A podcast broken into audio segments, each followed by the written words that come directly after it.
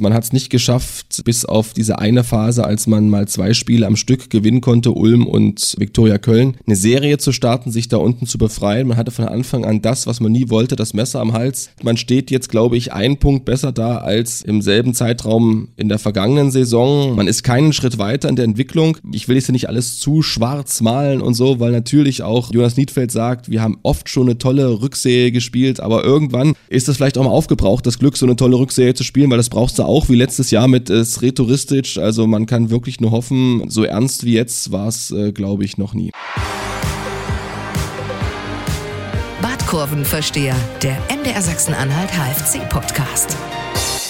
Zur letzten Folge des Badkurvenverstehers für dieses Jahr begrüßen euch wie gewohnt Marius Rudolf und Stefan Weidling. Hallo Stefan. Ja, guten Morgen. Ein leicht müder Stefan Weidling noch hier. Wir haben es äh, kurz nach acht. So früh haben wir noch nie aufgezeichnet. Ja, ich kann dich, kann dich gut verstehen. Ich habe auch gerade das Kind in die Kita gebracht. Äh, bin auch froh, dass jetzt hier alle, alle ausgeflogen sind. Wir zeichnen heute nämlich mal nicht zusammen im Studio auf, wie wir das sonst immer machen, sondern sind räumlich getrennt. Und bei mir schlafen die Katzen, von daher kann es hier losgehen. es ist der Morgen nach der bitteren 2 zu 3 Niederlage des Hallischen mhm. FC bei Rot-Weiß Essen. Das ist gleich auch unser erstes Thema, aber außerdem sprechen wir natürlich noch ganz kurz über die Niederlage in Dortmund und ziehen dann auch noch ein Fazit der bisherigen Saison, werfen dabei aber natürlich auch noch den Blick nach vorne ins nächste Jahr. Beginnen wollen wir aber, wie gesagt, mit Rot-Weiß Essen und der ganz allgemeinen Frage an dich, Stefan. Was lief da gestern schief? Ach, so vieles, so vieles, so vieles. Es war so ein bisschen ein Spiegelbild der Saison. Das zieht sich durch wie ein roter Faden, dass der Gegner nach wie vor wenig Chancen braucht, um viele Tore zu erzielen. Ich war kurz geschockt, muss ich echt sagen, als dann das äh, 3-2 fiel durch Wonic. Ähm, es hatte sich so angedeutet über die linke Abwehrseite ähm, kam dann die Flanke rein und das war dann der K.O. und es war unfassbar bitter. Es war den Spielern auch danach anzumerken am Mikrofon von Magenta, also ganz wortkarg Jonas Niedfeld, die Satzbrocken, die hängen geblieben sind bei mir, es fehlt an Qualität, das darf uns nicht passieren. Sretoristic sprach von unerklärlich, diese Niederlage, und das sagt ja, glaube ich, schon richtig viel. Genau, wir hören auch noch mal kurz rein, was Sretoristic denn auf der Pressekonferenz nach dem Spiel zum Spiel gesagt hat. Ich glaube, dass du hier ja, eigentlich nicht besser spielen kannst, wie wir es 65 Minuten gemacht haben. Wir haben versäumt, das 3-0, 4-0 zu machen. Wir hatten eigentlich alles im Griff und äh, kaum was zugelassen. Hinten raus bekommen wir das 2-1 und dann ist klar, dass hier dieses Stadion irgendwann mal aufsteht und das Ganze nach vorne pusht. Das, äh, der Trainerkollege wechselt und bringt äh, richtig gute Leute, die das dann auch äh, hinten raus gedreht haben. Es, es, gibt nicht viel über Taktik oder die Art und Weise äh, zu reden. Es ist einfach, äh, man muss schon sagen, auch Qualitätsunterschiede auf gewissen Positionen, auch die Breite des Kaders. Das ist am ehesten die Wahrheit. Siehst du das ähnlich? Also, dass die Qualität der ausschlaggebende Faktor war dafür, dass es dann nicht gereicht hat gestern? Ja, also am Ende muss man es schon so sagen. Es sind ähm, 19 Spieltage absolviert. Der HFC steht bei 41 äh, Gegentoren. Das ist unser Dauerthema, unser Dauerblues für uns im Podcast, äh, immer wieder diese Defensive anzusprechen. Und natürlich ist es dann irgendwann eine Frage der Qualität. Das hat selbst mal Sretoristic äh, gesagt. Also immer nur Pech ist dann auch mal äh, Qualität. Natürlich ist das unglücklich, ne? wenn wir uns die Gegentore nachher nochmal anschauen das war ein Klärungsversuch von Lofolomo beispielsweise. Er geht da ins eigene Tor, aber den kann er natürlich auch besser grätschen. Das ist natürlich schwer jetzt daraus ähm, zu urteilen, dass es alles nur Pech war, aber ähm, es ist eine Frage der Qualität. Was mich ein bisschen sehr überrascht hat, ist, wie oft es rhetoristisch sowohl auf der Pressekonferenz als auch am Mikrofon bei den Kollegen von Magenta erklärt hat, dass Essen überragende qualitativ hochwertige Wechsel vorgenommen hatte und der HFC eben nicht. Das hat er mehrmals angesprochen. Das ist richtig. Ich weiß nicht, wie du das siehst, aber es ist richtig. Natürlich seine Analyse, aber ich weiß nicht, inwieweit sie ihm weiterhilft. Das ist für mich dann auch so eine, so eine kleine Ausrede. Ihm war ja klar, er unterschreibt hier beim Hallischen Fußballclub und nicht bei Rot-Weiß Essen, hat seinen Vertrag verlängert. Er wusste, mit welchen Rahmenbedingungen ähm, er zu kämpfen hat, dass natürlich nicht das finanzielle Budget so groß ist wie bei ähm, Rot-Weiß Essen und er wusste auch zusammen mit Thomas Sobotzig, was man sich für Spieler ja in den Kader geholt hat, kannte die Qualitäten, da muss man sich einfach bewusst sein und ähm, dann die Mannschaft zweimal so auch ein Stück weit, ja, vor den Kopf zu stoßen und zu sagen, ähm, es reicht einfach nicht. Kann man machen, keine Frage. Es stimmt ja auch, es reicht nicht, aber ob das dann so gut immer ist, weiß ich nicht. Vielleicht hat er gedacht, ist eh Weihnachten, zwei Wochen Ruhe dazwischen und dann haben es eh alle vergessen. Ja, könnte mir auch vorstellen, dass es bei den Spielern nicht so gut ankommt. Und ich frage mich natürlich auch, wie das bei äh, Thomas Sobotzik ankommt. Der hat ja die, ja die, Mannschaft mit ihm zusammengestellt. Ja, also ich glaube, da sind, das müssen wir jetzt auch schon mal früh festhalten, nicht alle Erwartungen so erfüllt worden. Ich kann mich noch erinnern an unsere ersten Umfragen vor der Saison, große Zufriedenheit über eine schnelle Zusammenstellung des Kaders. Das war ein großes Thema bei der Saisoneröffnung. Da wurde viel gesprochen, viel gelobt. Und ich habe gestern noch mit Thomas Sobotzig äh, telefonieren können und die Kernaussage war, wir werden unseren Kader verschlanken in der Winterpause. Also das ist ja auch ein Eingeständnis, dass vieles nicht funktioniert hat. Und äh, jetzt heißt es Daumen drücken, dass das auch funktioniert, weil wenn es beim HFC nicht geklappt hat, dann heißt es für viele Spieler vielleicht Schritt zurück in die Regionalliga, damit man eben, ich sage mal, einen finanziellen Spielraum hat, um im Winter nochmal nachzurüsten. Denn das ist und das ist ja nun unbestritten, unbestritten nach 19 Spielen äh, extrem wichtig. Da schauen wir nachher noch drauf. Wir gehen erstmal noch mal kurz ein bisschen auf Essen ein. Also Gerne es, es fing ja irgendwie schon nicht so richtig gut an. Ne? Das Wetter gestern war auch bescheiden. Ähm, der Platz sah dementsprechend Galt aus. für beide Mannschaften? Ja, natürlich. Der HFC mhm. stand auch noch ganz schön lange im Stau vorher, bis sie dann erstmal ins Stadion gekommen sind. Ich glaube, eine, eine Stunde. Guck, ganz ehrlich, da muss ich gleich mal reingrätschen. Ähm, Habe ich ja. mich auch gewundert, dass das überhaupt thematisiert wird. Ich meine, wir haben alle Google Maps, war doch klar, dass Stau ist, guckt mal. Und ähm, war, glaube ich, auch nicht eine große Ausrede ähm, beim HFC. Da muss man einfach eher losfahren. Fertig. Trotzdem hat man dann aber diese Bedingungen irgendwie ganz gut genutzt. Zazar hat eigentlich das Beste gemacht, was man machen kann. Einfach einfach einen richtig guten Fernschuss abgesetzt, der dann nochmal kurz vorm Torhüter auftitscht und dadurch ja quasi unhaltbar wird. Und dadurch sah es dann erst auch echt gut aus. 22. Minute die Führung für den HFC und das Ganze ja auch bis zur Pause durchgezogen. Also geschafft, diesen Vorsprung in die Halbzeit mitzubringen, obwohl ich der Meinung bin, dass äh, mhm. Essen in der ersten Hälfte schon die spielstärkere Mannschaft war. Ja, man hat es vor allem in der Anfangsphase gesehen, ähm, vor allem Eitschberger hatte da mächtig Probleme auf seiner äh, rechten Abwehrseite, hat sich aber dann gut stabilisiert, hat dann auch Mut gefasst, hat ein paar Offensivaktionen kreiert, aber aber ähm, dass Essen die bessere Spielanlage hat, das ist ja auch nicht verwunderlich ähm, bei dem Kader. Die haben viele erfahrene Kicker, die auch schon zweite Liga gespielt haben. Da sind sie dem HFC, was die Statistik anbelangt, weit voraus. Aber Zazar hat wieder mal gezeigt, ähm, warum er umworben wird. Ich habe auch da nochmal ganz konkret nachgefragt bei Thomas Sobotzig. Er geht nicht davon aus, dass äh, Zazar im Winter zu Rostock wechselt, weil Rostock ja ebenfalls in großer Abstiegsnot sich befindet. Warum sollte er das machen zu einem Abstiegskandidaten? Aber ich werde trotzdem weiter so ein bisschen vorsichtig. Ähm, die haben jetzt einen neuen Trainer bekommen, den ehemaligen Regensburg-Trainer. Du sprichst den Namen aus, ich habe ihn gerade nicht drauf. Und ähm, dann werden vielleicht nochmal die Karten neu gemischt und Zazar hat nochmal für sein Portfolio was abgegeben mit diesem äh, Fernschuss, dass er nicht nur gut verteidigen kann, einen guten Spielaufbau hat, ihm auch Fehler unterlaufen. Das würde ich rausschneiden wie gegen Dortmund, aber so einen Schuss, den würde ich reinschneiden. Und äh, das hat auch Thomas Sobotzig gesagt, der hat unglaublichen Bums und hat da gezeigt. Ja, und auch nochmal betont im, im Halbzeitinterview, wie wichtig genau. ähm, Alias Zazar für den HFC aktuell ist. Hat man da gesehen, aber wie du auch sagst, sagst, äh, gegen Dortmund, das 1 zu 0 hat er ja eigentlich mehr oder weniger verschuldet. Zumindest in der Entstehung, aber da können wir nachher auch nochmal kurz ähm, drauf eingehen. Es ging auch gut weiter für den HFC in der zweiten Halbzeit. Da hatte ich dann das Gefühl, dass der HFC hm. die spielstärkere, spielbestimmende Mannschaft auf jeden Fall war. Das Tor von Halimi auch wunderschön. Ne? Und auch sogar, ich bin der Meinung, der HFC war zu dem Zeitpunkt sogar kurz in Unterzahl, weil es gab ja vorher auf der anderen Seite die Situation, Mit wo Zazar ne? den Ball noch genau. abfälscht, genau, und Nico Huck dann irgendwie noch getroffen wird. Der musste dann draußen behandelt worden sein, bin ich der Meinung. Und dann ist Jonas Niedfeld auf links gegangen und hat halt die Flanke reingebracht auf Halimi und der hat das, ja, also das war ja wirklich erstligareif, das Tor auf jeden Fall. Auf jeden Fall. Sieht man mal seine überragende Schusstechnik und er hat es ja bei seinem Jubel auch angedeutet, da kam ja alles raus und das war so ein Sturmlauf Richtung Fans. Die ganze Mannschaft ähm, war mit dabei, weil sie sich gefreut haben, weil er sich jetzt endlich belohnt hat und weil er gezeigt hat, was in ihm steckt. Also er hat sich die letzten Wochen kontinuierlich gesteigert, finde ich, was die Spielanlage anbelangt. Ähm, sehr klug mit seinen Pässen immer an die Schnittstellen, zumindest die Versuche, ein paar kommen durch. Er tritt auch die Standards, entlastet Double Tuna Denis. Ähm, man hat ein bisschen mehr Variation bei den Standards, obwohl die ähm, gestern nicht so gut waren insgesamt, also zumindest nicht so gefährlich. Aber auch beim ersten Tor ein Wahnsinnsjubel. Ne? Man hat gesehen, es hat sich sofort eine Traube gebildet um Zazar und dann gab es so eine kleine Ansprache von Jonas Niedfeld, so nach dem Motto, so würde ich es mal interpretieren, das lassen wir uns jetzt nicht mehr nehmen. Nach dem 2-0, die Fans waren da, die Euphorie war da und alles sprach für den HFC. Aber dann, ich habe hier dein Skript liegen, ich mache einfach mal kurz weiter, dann gab es eben äh, drei Minuten später nach dem Tor die Doppelchance, die Dreifachchance, Baumann, Hug und Ich glaube, Halimi waren es, die die Möglichkeit hatten, das dritte Tor zu erzielen. Und äh, das war eine mega gute Phase. Essen war angeknackst, die waren beeindruckt äh, vom HFC und äh, dann haben sie es nicht gemacht. Und ich habe zu meinem Cutter noch gesagt, wir haben das Spiel zusammengeschnitten, ähm, du musst das 3-0 machen, weil sobald in diesem Stadion ein Anschlusstreffer fällt, dann fängt es an zu brennen. Das ist genau das, was Retouristisch auch gesagt hat.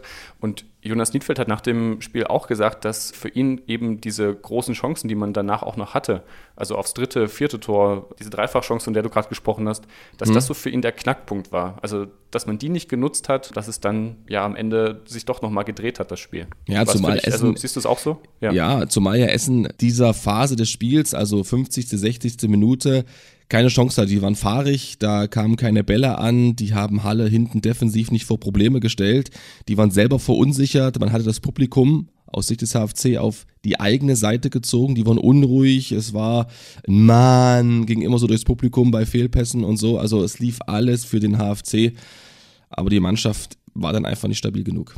Ja, drei Gegentore kamen noch. Die nochmal ganz kurz zusammengefasst. 62. Minute, das, ja, das fing auch so unglücklich an. Ne? Harenbrock wird ja eigentlich angeschossen und so fliegt der Ball dann genau. ins Tor von Sven Müller, der da auch Eigentor. Mhm. nichts machen kann. Und die anderen beiden Gegentore waren jeweils Flanken von rechts, äh, flach reingebracht. Einmal eben Lofolomo, wie du es vorhin schon angesprochen hast, der den da ja unglücklich ins eigene Tor abfälscht, bis dahin ein Wahnsinnsspiel gemacht hat. Und dann eben, ja, 90. Minute das gleiche nochmal. Ich glaube, da war Vollert dann neben Fonic, der halt einfach den Schritt schneller war und dann das 3 zu 2 gemacht hat. Fallen da die Tore zu einfach? Ist das Pech? Oder ist es dann wirklich wieder diese Qualitätsfrage? Ja, also ich hatte angesprochen, es geht immer wieder dann am Ende über die linke HFC-Abwehrseite und da ist man einfach im Kader nicht in der Lage, auch mal einen Nico Hug, der wirklich viel nach vorne macht, der ähm, ein gutes Spiel gemacht hat insgesamt, da mal zu ersetzen, adäquat zu ersetzen. Da hat der HFC ein großes Problem. Also Eitschberger wird immer ausgewechselt, weil irgendwann die Frische fehlt, was völlig normal ist. Auf der rechten Abwehrseite kommt Lukas Harlang für ihn. Links gibt es keinen Wechsel. Das war gegen Dortmund so, das war gegen äh, Essen so.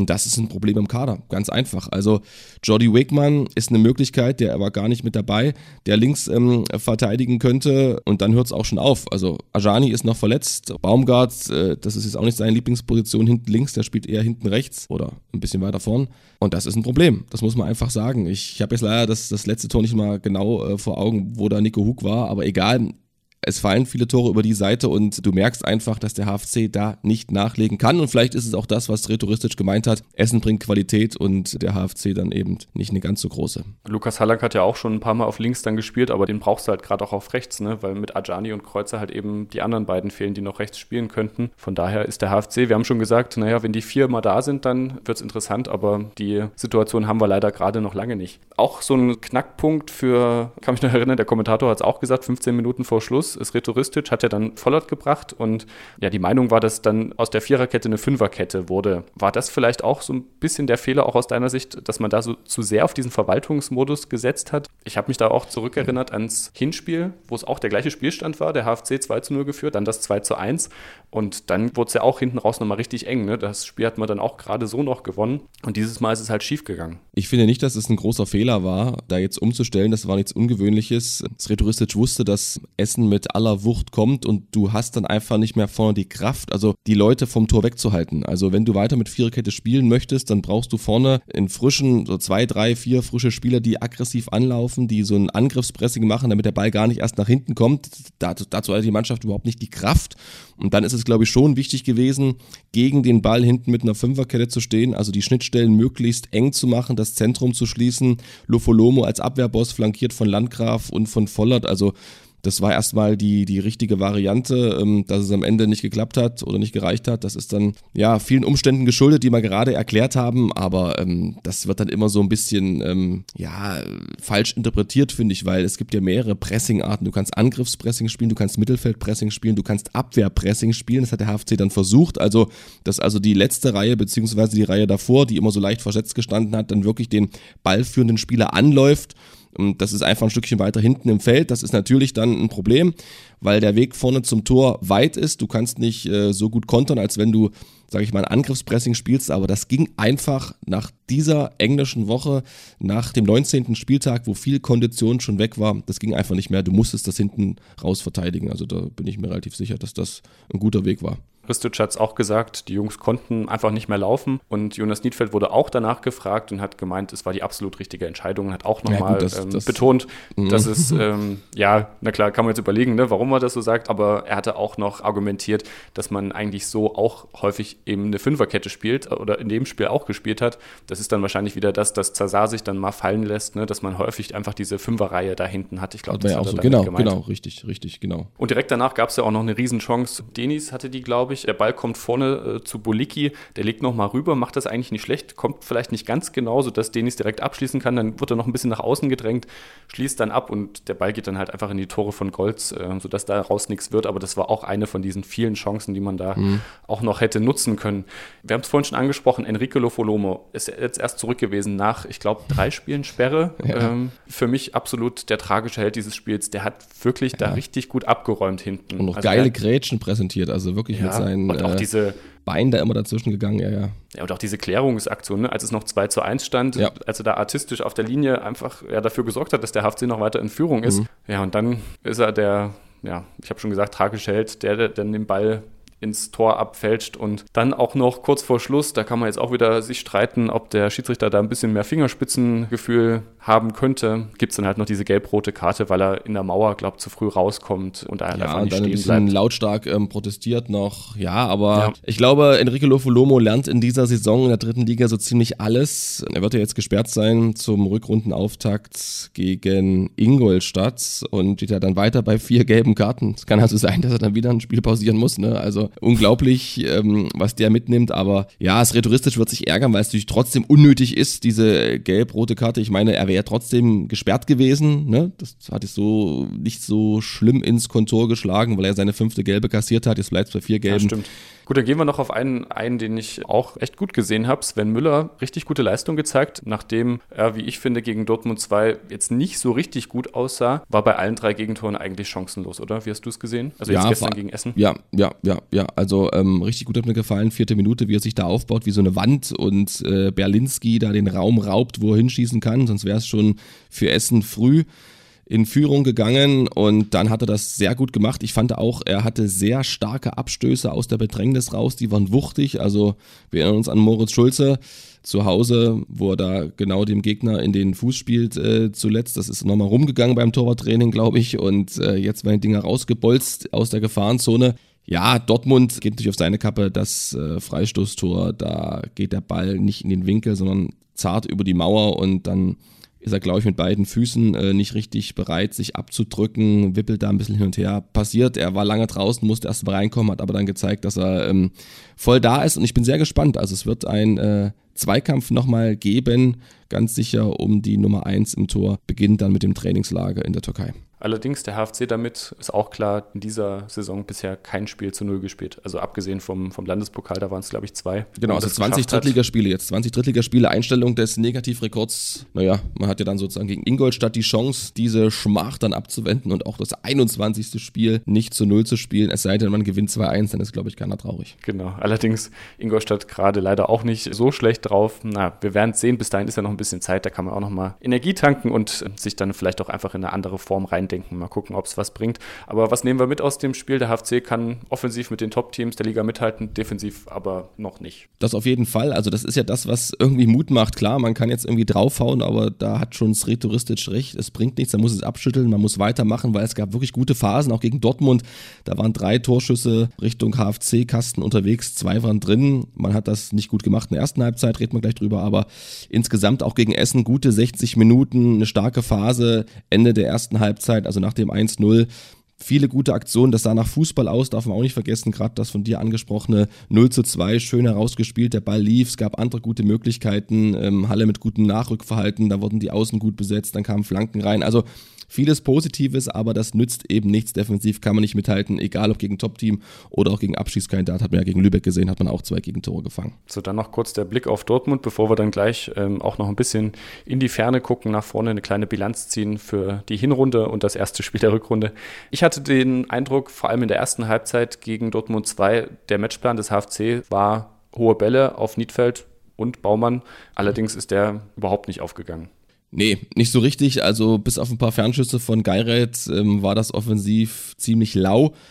aber da hätte am Ende auch keiner drüber sich geärgert, wenn es mit drei Punkten nach Hause gegangen wäre. Es war, glaube ich, schon so das Wichtige beim HFC erstmal stabil zu stehen und dann eben mit Körperlichkeit, mit Robustheit, mit Abgezocktheit von Baumann und Niedfeld, zwei erfahrene Granten, so ähnlich wie gegen Freiburg, diese ähm, sehr junge Mannschaft, diese äh, ersatzgeplagte Mannschaft von Dortmund 2 irgendwie zu knacken, hat nicht geklappt und am Ende hat man sich angeschaut, weil man mit 0 zu 2 in die Pause gegangen ist. Erstes Tor hatten wir auch schon drüber gesprochen, Pohlmann, vor dem hat es Retoristic vorher noch gewarnt, weil er einen guten Fernschuss hat. Ja war jetzt einer, den man schlecht verteidigen konnte, nur mit der Mauer. Das hat nicht so richtig gut funktioniert. Aber die Entstehung hatte ich vorhin auch schon mal kurz angesprochen. Alias Cesar hat da so ein bisschen Ball vertändelt. Genau, er muss einfach eher abspielen. Er merkt also, dass äh, das gleich eine 2 zu 1 Überzahl für Dortmund äh, gibt. Die schwärmen quasi von links und rechts auf ihn zu. Wenn er sich da durchsetzt, ist natürlich dann zwei Spiele ausgespielt, kann er richtig aufdrehen, kann Gas geben, ist Platz nach vorne. Ja, schief gegangen. Ja, ne? und dann läuft aber Pullman eigentlich auch auf die Viererkette zu. Klar, da sind noch zwei Dortmunder irgendwo rechts und links, aber ich fand es dann auch ein bisschen, also äh, Jelniecki auch nicht so richtig gut. Also der geht dann halt direkt drauf, fault ihn und dann hast du natürlich diese Freistoßsituation aus zentraler Position, so 17 Meter, 18 Meter vorm Tor. Ja, ist dann natürlich extrem gefährlich und ja, dann fängt sich der HFC äh, ja in der Nachspielzeit der ersten Halbzeit eben noch dieses zweite Tor, nachdem man kurz zuvor den Ausgleich auf dem Fuß hatte. Das war wieder Geiret, diesmal kein Fernschuss, sondern im 16er. Ja. Und dann läuft man halt in den Konter und da ist wieder, hatte ich wieder den Eindruck, das Problem, was du auch schon des Öfteren angesprochen hast, der HFC in der Rückwärtsbewegung, wenn die Zuteilung irgendwie nicht so richtig stimmt, dann geht das eigentlich fast immer schief, so wie dann auch beim 2 zu 0. Zumal der HFC da sogar noch eine Überzahl war bei diesem Konter, also die Restabsicherung hat ja funktioniert, es waren ja genug Leute hinten, es gab sogar eine 2 zu 1 Überzahlsituation, äh, Mittellinie, rechte Außenbahn, ähm, wo glaube ich Landgraf erst runtergeht, bin mir nicht ganz sicher. Und äh, da gilt ja der alte Spruch, wenn ich runtergehe zur Grätsche, dann muss ich auch klären. Das klappt nicht. Geiret ist glaube ich auch noch mit dabei. Es war alles so schwer zu sehen, war so klein irgendwie da hinten.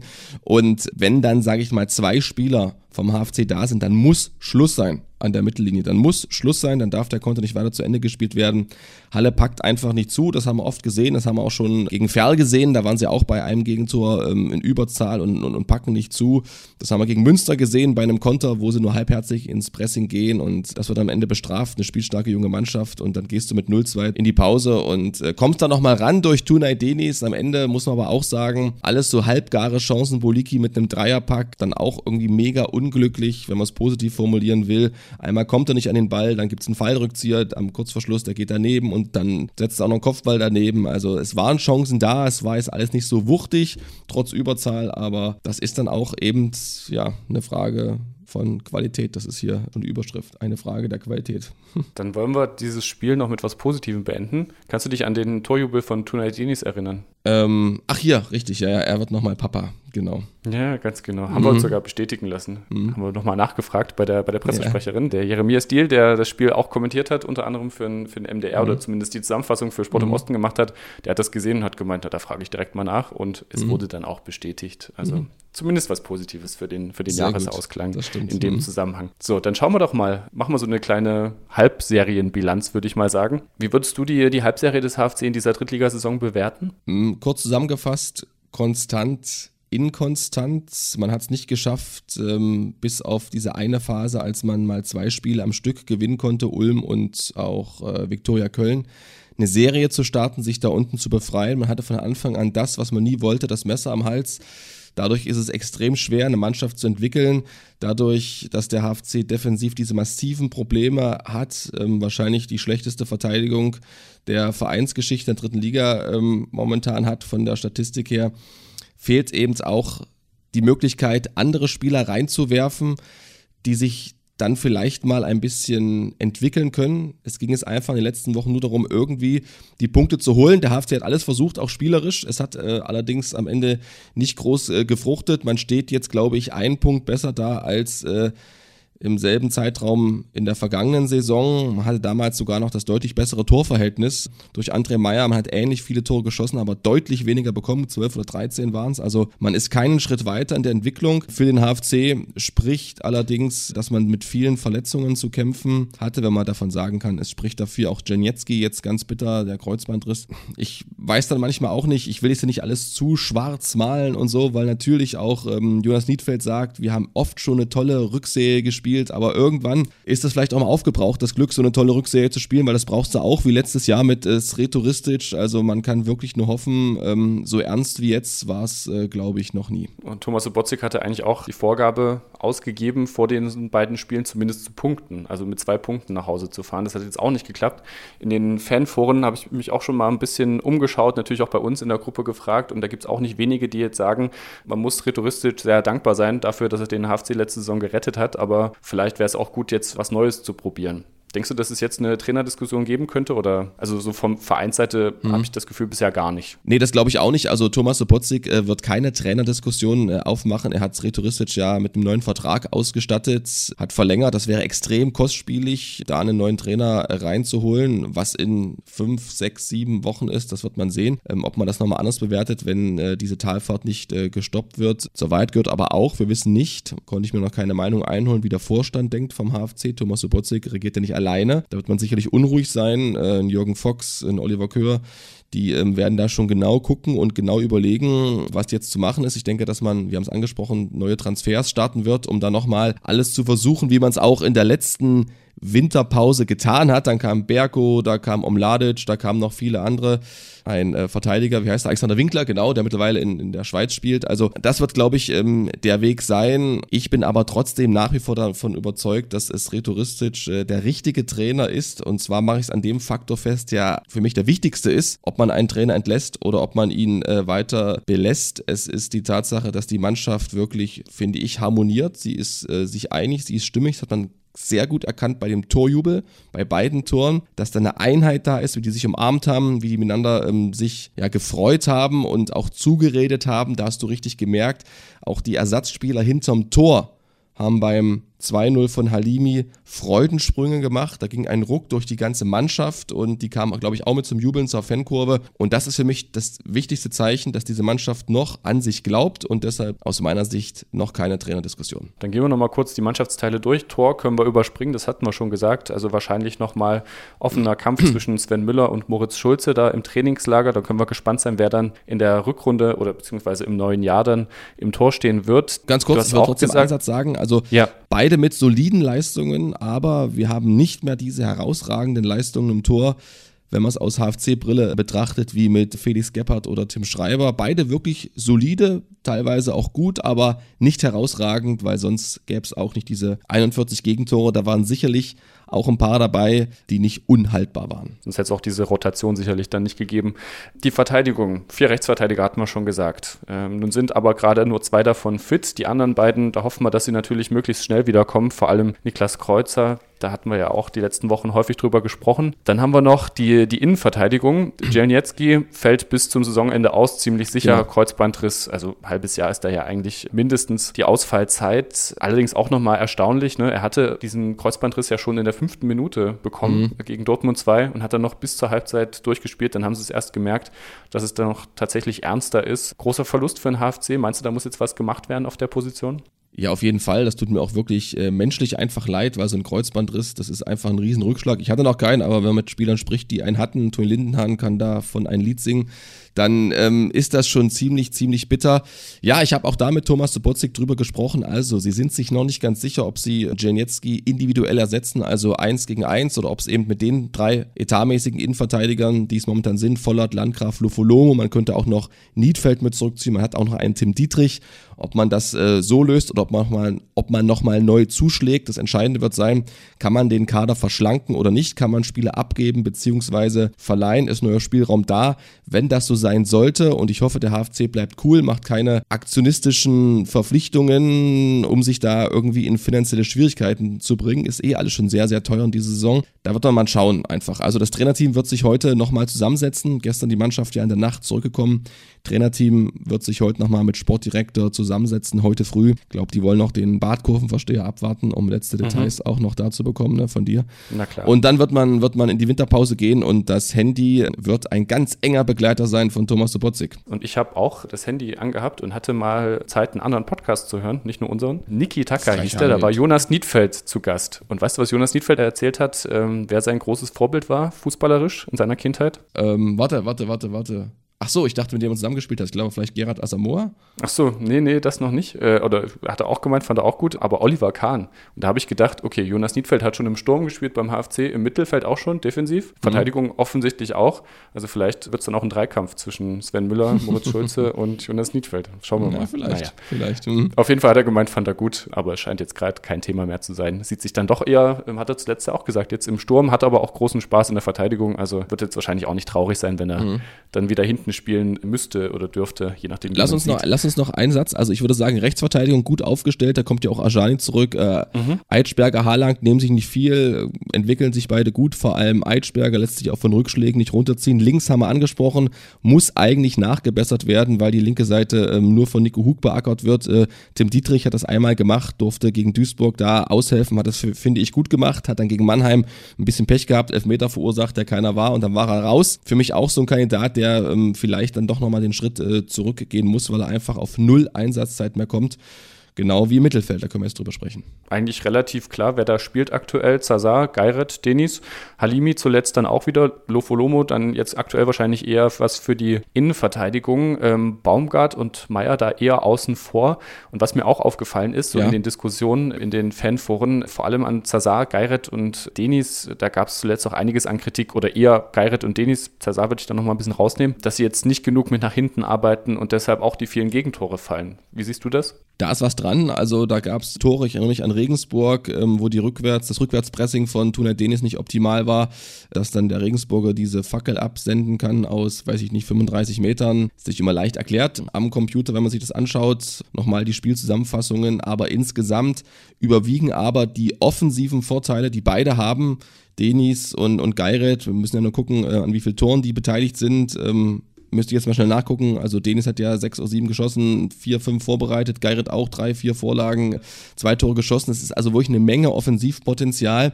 Ja, mit Halimi ist es ja so ein, so, so ein Dreieck manchmal, was extrem spielstark ist, aber was halt von der körperlichen Präsenz nicht so wuchtig daherkommt wie bei anderen Vereinen. Das muss man in Kauf nehmen. Jetzt kann man sagen, das ist bislang nicht gut gegangen, weil der HFC da steht, wo er steht, aber ich sehe eine Entwicklung und ich sehe mit einem verbesserten Halimi dann doch größere Chancen, dass man mit diesem Spielsystem mehr Erfolg hat, als wenn man das aufbricht und, weiß ich nicht, äh, jetzt Niedfeld auf die Sechs stellt und dann noch Lofolomo ins defensive Mittelfeld und Zazar und was weiß ich alles, dann äh, nimmt man sich, glaube ich, ähm, seine eigene Identität. Dann schauen wir nach vorne. Dort ist die Identität des HFC Dominik Baumann. Der schießt alle Tore im Sturm des HFC. Bisher sonst kein anderer Stürmer getroffen, zumindest in der dritten Liga. Welcher Stürmer hat da für dich neben Baumann noch eine Perspektive beim HFC? Also wir können sie ja mal aufzählen. Boliki, Hasenhüttel auf jeden Fall, die zentralen Stürmer. Mhm.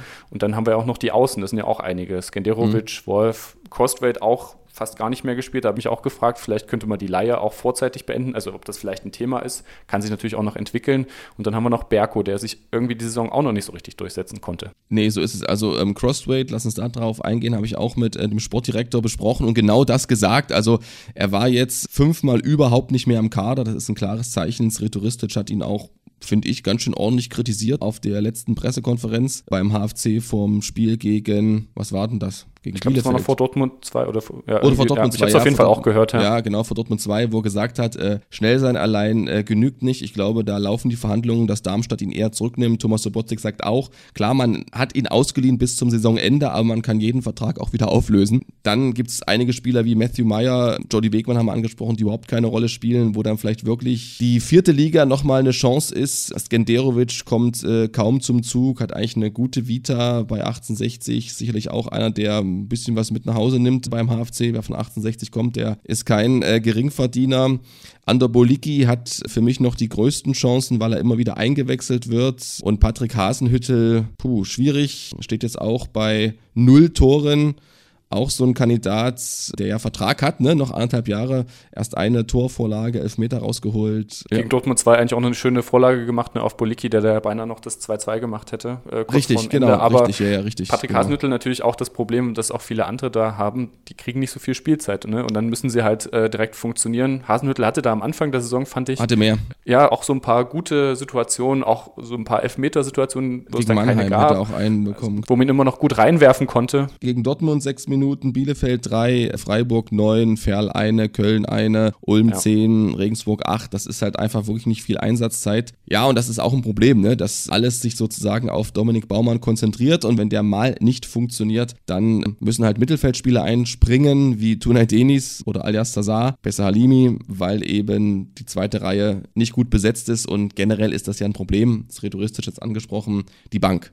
Der AFC steht bei einem Joker-Tor. Das ist schwach. Das heißt also, dass da kaum Bewegung reinkommt. Auch ein Tom Baumgart hat sehr gut angefangen war Stammspieler, hat Kopfballtore erzielt, war auch blass, hatte auch eine gute Möglichkeit. Als er reinkam, musste das Tor eigentlich machen. Äh, gute Abschlussposition, klar, äh, ein bisschen spitz der Winkel, aber trotzdem kann man da was draus machen. Und Erich Berko, ja, hatte einen Zwischenhoch gegen Viktoria Köln, aber auch er weit, weit, weit entfernt von seiner Form. Also, da kommt viel Arbeit auf Thomas Sobotzik zu. Wir können ja festhalten, also in einer Minute jetzt mal zusammengefasst, ähm, Tor bleibt so. Innenverteidigung braucht es vielleicht einen neuen Innenverteidiger, auf jeden Fall noch einen Linksverteidiger. Mittelfeld ist gut besetzt, vielleicht ein Außenbahnstürmer für die rechte Seite, weil da auch nicht viel kommt von Skenderovic oder Crossweight oder ähm, auch Berko, der da mal rechts spielt. Manchmal spielt er auch links. Ja, und, und, und vorne brauchst du eben einfach noch einen Stürmer, aber das funktioniert einfach nur, wenn der HFC genug Abnehmer findet für seine Spieler. Da sind noch viele Fragezeichen, die noch zu Punkten oder Ausrufezeichen werden müssten. Was auch noch nicht klar ist, ist, ob der HFC auf einem Abstiegsplatz überwintert oder eben noch knapp darüber. Denn heute wird ja auch noch gespielt in der dritten Liga. Sollte Mannheim gegen 1860 Stimmt. gewinnen, dann würde der HFC auf diesen Abstiegsplatz rutschen. Bei einem Unentschieden müsste, mhm. wenn ich das richtig gesehen habe, in der Tabelle der HFC vorne bleiben, weil die Tordifferenz ist richtig. zwar gleich und die bleibt mhm. ja dann auch gleich bei einem Unentschieden. Der HFC hat aber mehr Tore geschossen. Also wenn Mannheim jetzt nicht gegen 1860 irgendwie 20 zu 20 spielt, dann sollte das zumindest dafür reichen. Aber ich denke, so einen großen Unterschied würde es jetzt trotzdem nicht machen, ne? Oder ist es doch was fürs Gefühl? Fürs Gefühl glaube ich schon. Und fürs Umfeld wäre es nicht gut, auf einem Abstiegsplatz zu überwintern. Das gab es, glaube ich, noch nie kann ich mich zumindest nicht äh, dran erinnern und ist einfach ein Rucksack, den du da mitnimmst in die Rückrunde. Das ähm, muss man so sagen, aber wir sind jetzt positiv, versuchen irgendwie diese ja guten Ansätze, spielerisch guten Ansätze und auch äh, spielerisch guten Entwicklungen von Halimi, von den äh, Torraumszenen, die wir gesehen haben gegen Essen aufrecht zu erhalten und dann 2, ja. ja. noch gegen Dortmund 2, genau und dann einfach dran zu glauben und äh, hoffen, dass Verstärkung kommt, dass die einschlägt, dass es rhetoristisch gelingt, da wieder eine Mannschaft zu formen, die ja immer noch intakt ist, hatte ich ja beschrieben. Und dann, ja, irgendwie, hätte ich nicht gedacht, aber irgendwie doch noch die Kurve zu bekommen und diesen Abstiegskampf erfolgreich zu bestreiten. Es bleibt spannend. Ich danke dir, Stefan, für dieses halbe Jahr in Badkurven. Verstehe, was wir jetzt schon Gerne. miteinander verbringen kurze Unterbrechung, äh, Elternzeit. Hat mir sehr viel Spaß gemacht. Äh, wir versuchen hier natürlich ja auch immer so ein paar Infos noch rauszugeben, die man sonst nirgends liest oder hört. Und dass das so gut klappt, ja, das ist vor allem dein Verdienst. Und ja, nächstes Jahr wollen wir genauso weitermachen. Dann melden wir uns ja auch für ein, zwei kurze Folgen aus dem Trainingslager. Das haben wir genau. zumindest intern schon so grob abgesprochen. Geht ja auch bald schon wieder los. Erste Januarwoche, glaube Ende erste Januarwoche. Ne? Genau, ne? am 6. Januar. Am 6., also die Mannschaft trifft sich am 2. Januar zum ersten Mal. Da gibt es diese Leistungsdiagnostik und dann gibt es am 3. Januar das erste Training. Am 6. Januar geht es mit Corandian Airlines äh, nach Antalya. Dann geht es ins Trainingslager nach Belek. Da geht es am äh, 6 und 7 sind 13. Am 13. zurück, dann ist Mitgliederversammlung und eine Woche später dann zu Hause am 20. Januar Auftakt gegen den FC Ingolstadt. Vor heimischer Kulisse drei Punkte und alles ist wieder gut.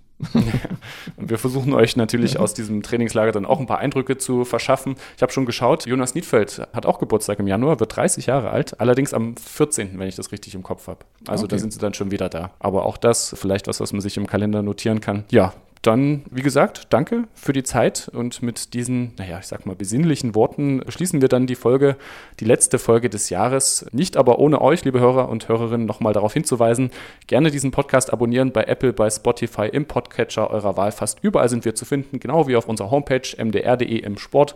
Und natürlich gibt es auch die Facebook-Gruppe, auch die heißt Badkurvenversteher. Dort könnt ihr sehr gerne beitreten ja, und mit uns über den HFC diskutieren, so wie ihr das in den letzten Tagen rege gemacht habt. Danke dafür und damit möchte ich mich mich nochmal bedanken fürs Zuhören und ja, bis zum nächsten Jahr und bis zur nächsten Folge dann Anfang Januar. Frohe Weihnachten. Badkurvenversteher, der MDR Sachsen-Anhalt HFC-Podcast.